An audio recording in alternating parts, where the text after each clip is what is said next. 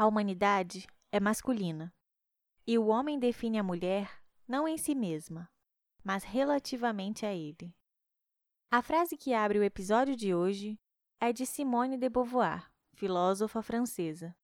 Em 1949, de Beauvoir publicou o livro basilar O Segundo Sexo, um marco para as discussões sobre o lugar ocupado pela mulher historicamente.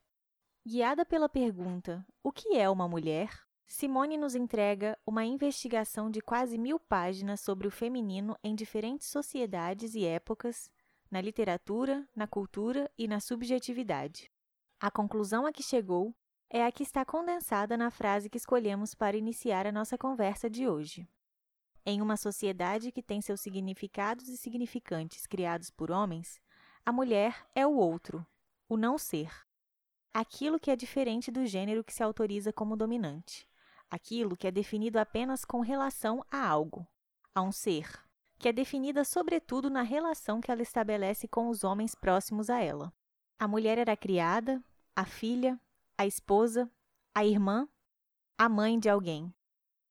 Sempre tendo que andar na linha e corresponder às expectativas patriarcais criadas sobre ela. E será que hoje já podemos dizer que é diferente? Ou essa dominação encontrou meios mais sutis de sobreviver? O que pode ser observado é que por muito tempo o feminino teve que se espremer por entre as frestas para, de dentro dessa caixa apertada que criaram para ele, trazer ao mundo algo de íntimo e autenticamente expressivo. E quando falamos do feminino, estamos falando de uma porção arquetípica que existe no inconsciente de todos, independente do gênero. A cantora Nina Simone tem uma frase provocativa sobre a qual todos nós deveríamos refletir. Temos a permissão de sermos exatamente quem somos? Pensar em ser exatamente quem somos tem a ver com repensar a própria expressão, o que nos leva também a encarar com um olhar crítico aquela imagem do feminino que internalizamos e assumimos como a única possível.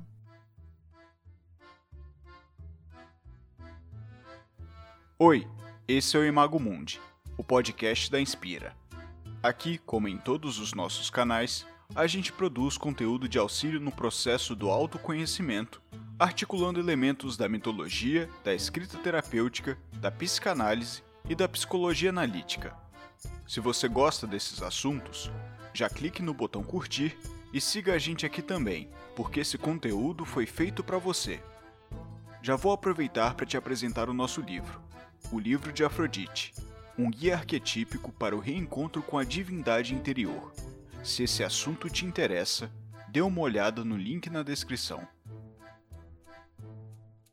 Este é o quarto episódio da série Ciclo de Afrodite.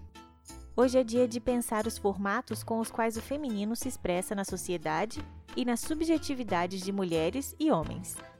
A mitologia tem caminhos bem interessantes para nos aproximar do nosso mundo interno e iluminar os tesouros que estão escondidos aí. Fique com a gente! O episódio de hoje pode parecer um pouco diferente. Por que, afinal, estamos falando de coisas como condições sociais, dominação, literatura, sistemas religiosos e cultura? O que isso tem a ver com autoconhecimento? Muito mais do que você pode imaginar.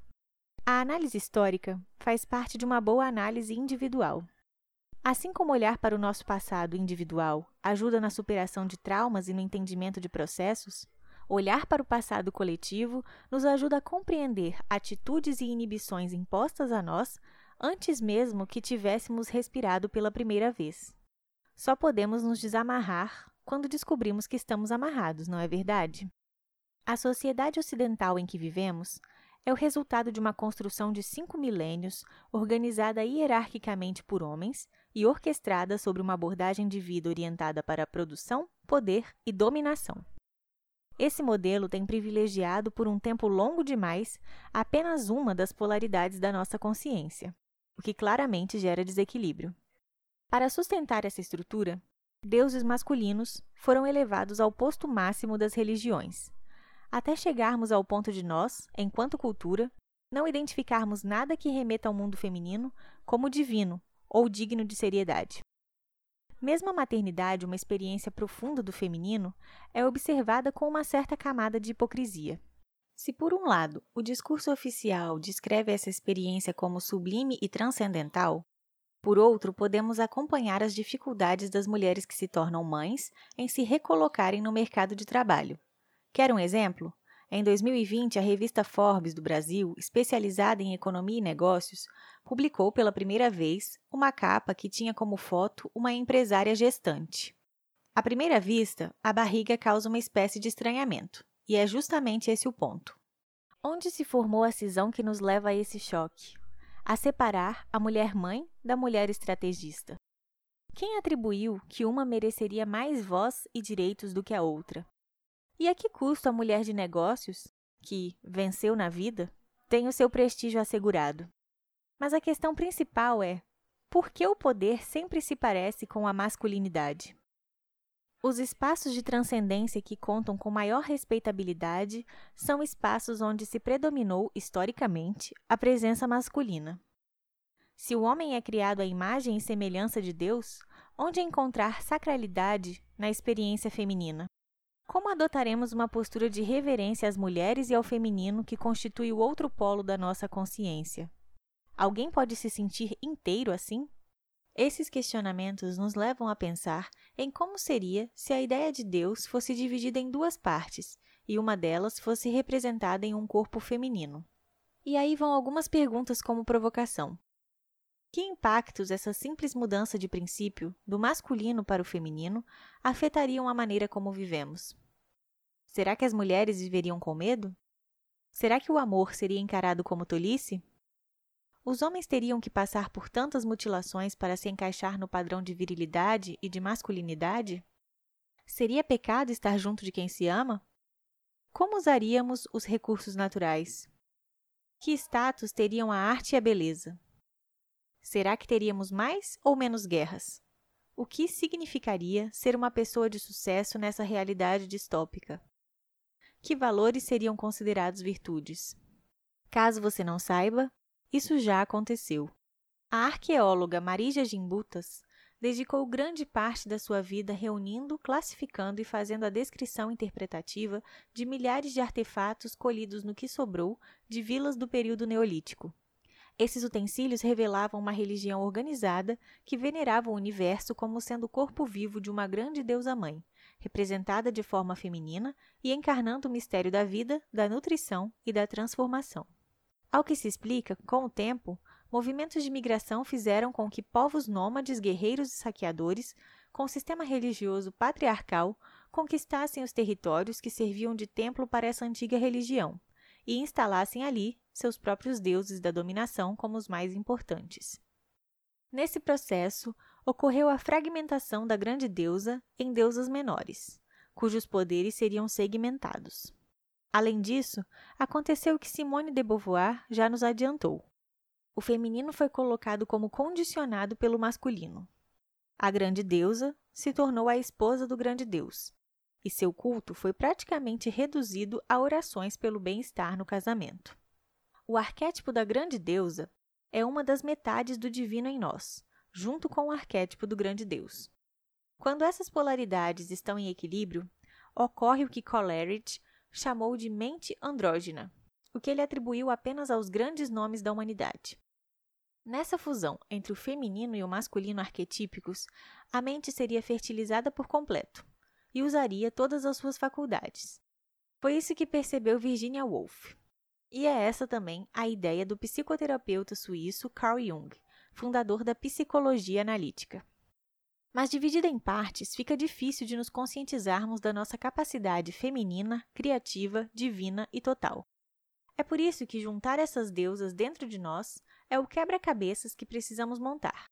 E cada pessoa diferente vai organizar esse mosaico de uma maneira singular.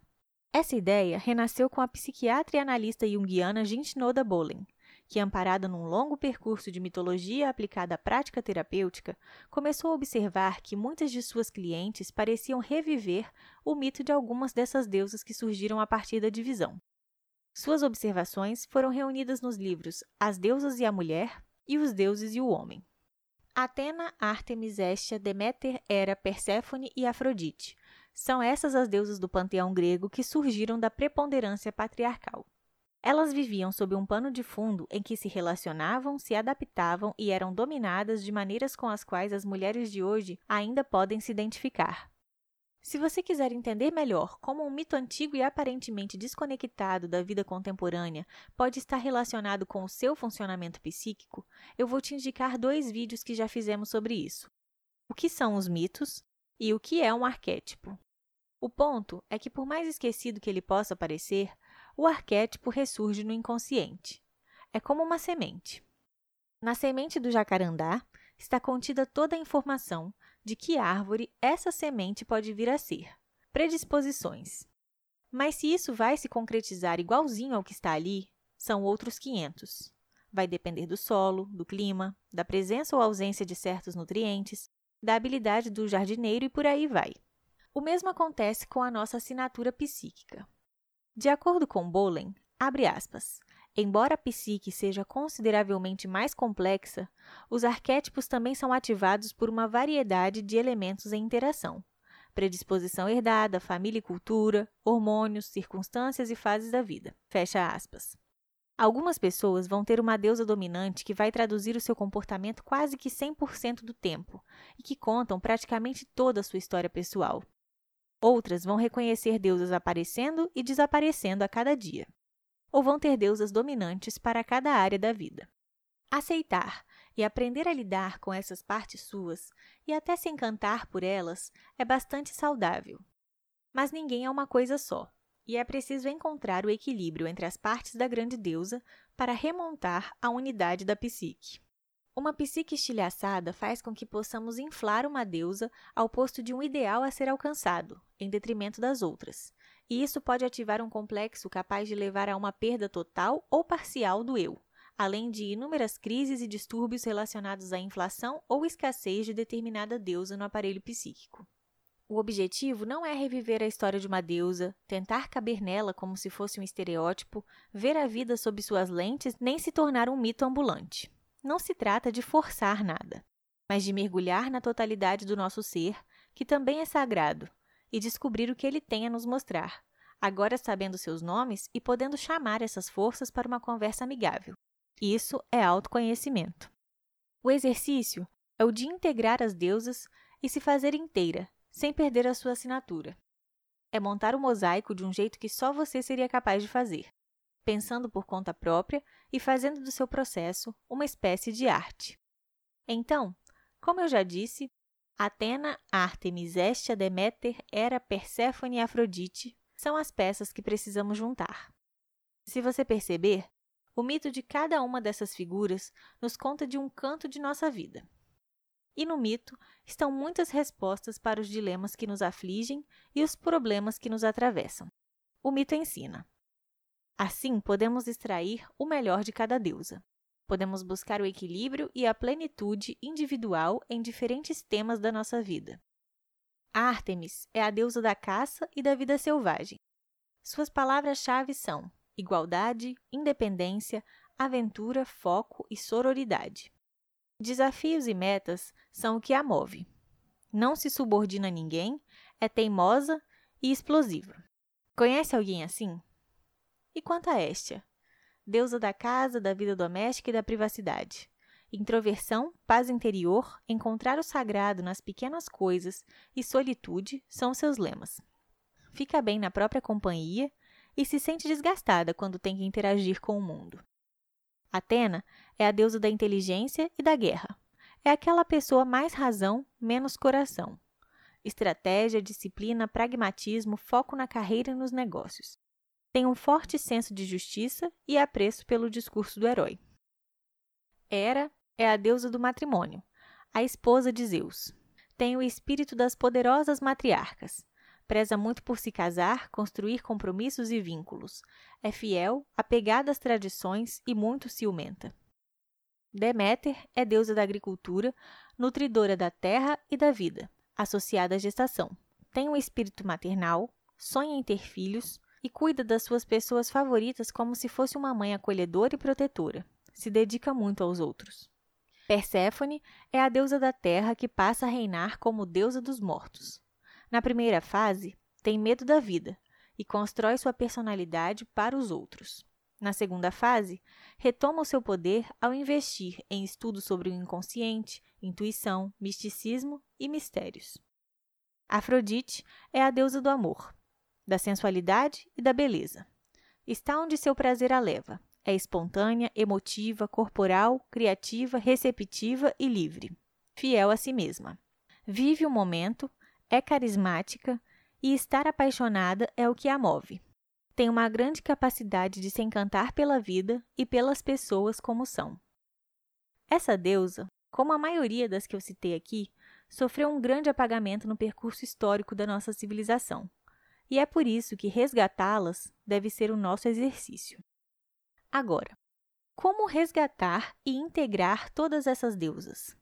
A resposta é aos poucos, vivendo e observando, colocando foco nos pontos de atenção que cada deusa levanta e fazendo perguntas sobre como você se sente ali e como gostaria de se sentir, permitindo-se conhecer e se reconhecer estando aberta às suas possibilidades e aos seus desejos, dizendo sim para o que te desperta curiosidade, aceitando a sua singularidade como divina e poderosa, porque só você será capaz de montar o mosaico do seu jeito e de expressar a grande deusa com a sua digital.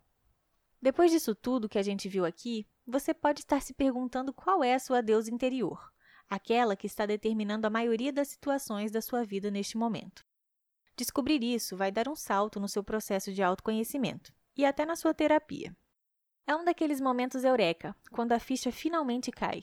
Você vai descobrir que várias coisas que você faz e que parecem colocar a sua vida num ciclo de repetição já foram discutidas à luz da sabedoria dos mitos, que tem muito a lhe ensinar. Para encontrar a sua deusa interior, você não precisa de nenhum teste. A autoobservação pode dar conta do recado. Só de ouvir as características das deusas agora há pouco, você já deve ter sentido uma certa afinidade com alguma, não é mesmo? Mas aí vai um exercício simples e inicial para você responder. Já está com papel e caneta por perto? Então responda a pergunta: O que mais me entusiasma? O entusiasmo é a sensação intensa de contentamento diante de algo. Você pode pontuar alguns momentos, assuntos ou atividades que fazem você se sentir assim. E é só isso. A palavra entusiasmo vem da união dos vocábulos gregos in e theos, que significam literalmente em Deus. Originalmente, ela significava estar possuído e inspirado pelo divino.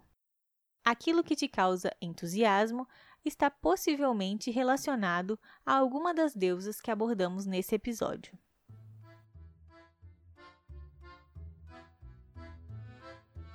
As perguntas são a chave mestra para abrir as portas que você deixou trancadas ao longo dos anos.